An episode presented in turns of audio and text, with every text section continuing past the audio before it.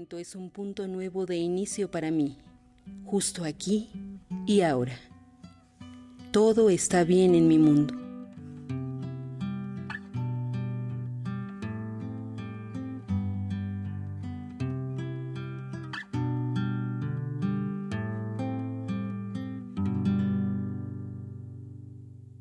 Capítulo 1.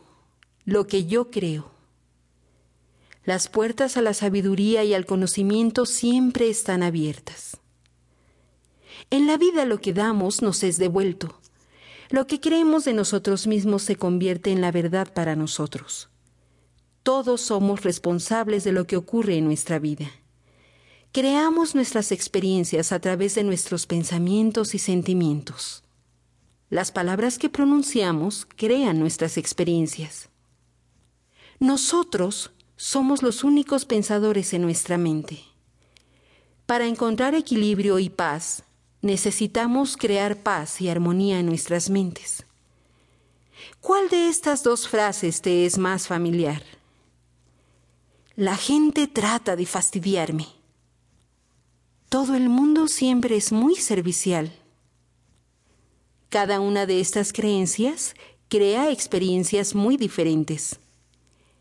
El universo nos apoya en cada idea en la que creemos. Nuestra mente subconsciente acepta lo que nosotros optamos por creer. Cuando nos damos cuenta de esto, vale la pena escoger. El poder universal nunca nos juzga ni nos critica. Solo nos acepta por nuestro propio valor. Después, refleja nuestras creencias en nuestra vida.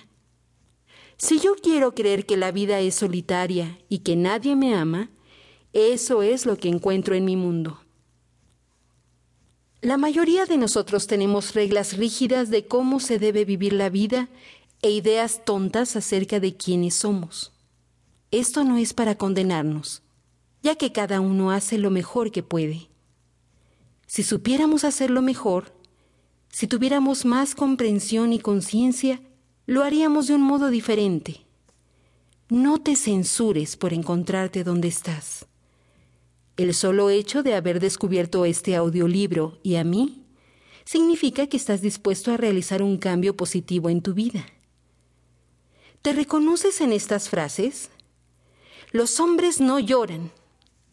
Las mujeres no son capaces de manejar dinero. ¡Qué ideas tan limitantes! Cuando somos pequeños aprendemos cómo debemos sentirnos acerca de nosotros mismos y acerca de la vida, de acuerdo con las reacciones de los adultos que nos rodean. Si tú viviste con personas desdichadas o asustadas, o llenas de culpabilidad o ira, entonces aprendiste muchas cosas negativas acerca de ti y de tu mundo. Nunca hago las cosas bien. Es mi culpa. Si me enojo, soy malo. Las convicciones de este tipo generan una vida frustrante. Cuando crecemos, tenemos la tendencia de volver a crear el ambiente emocional de nuestra primera vida en el hogar. Esto no es bueno ni malo, solo es lo que conocemos como hogar. Tendemos a volver a crear en nuestras relaciones personales las mismas relaciones que tuvimos con nuestra madre o con nuestro padre o las que existían entre ellos. También nos tratamos de la misma manera en que nos trataron nuestros padres. Nos regañamos y nos castigamos en la misma forma, casi con las mismas palabras. Nunca haces nada bien. Es tu culpa. Asimismo, nos amamos y nos alentamos de la misma manera como fuimos amados y alentados de niños. Eres maravilloso. Te amo. Sin embargo, no debes culpar a tus padres por ello. Todos somos víctimas de víctimas, y no era posible que ellos nos enseñaran algo que no sabían.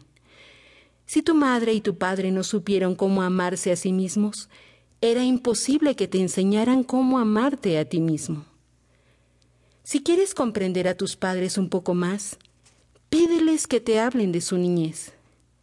Y si escuchas con compasión, sabrás de dónde provienen sus temores y sus patrones rígidos. Esas personas estaban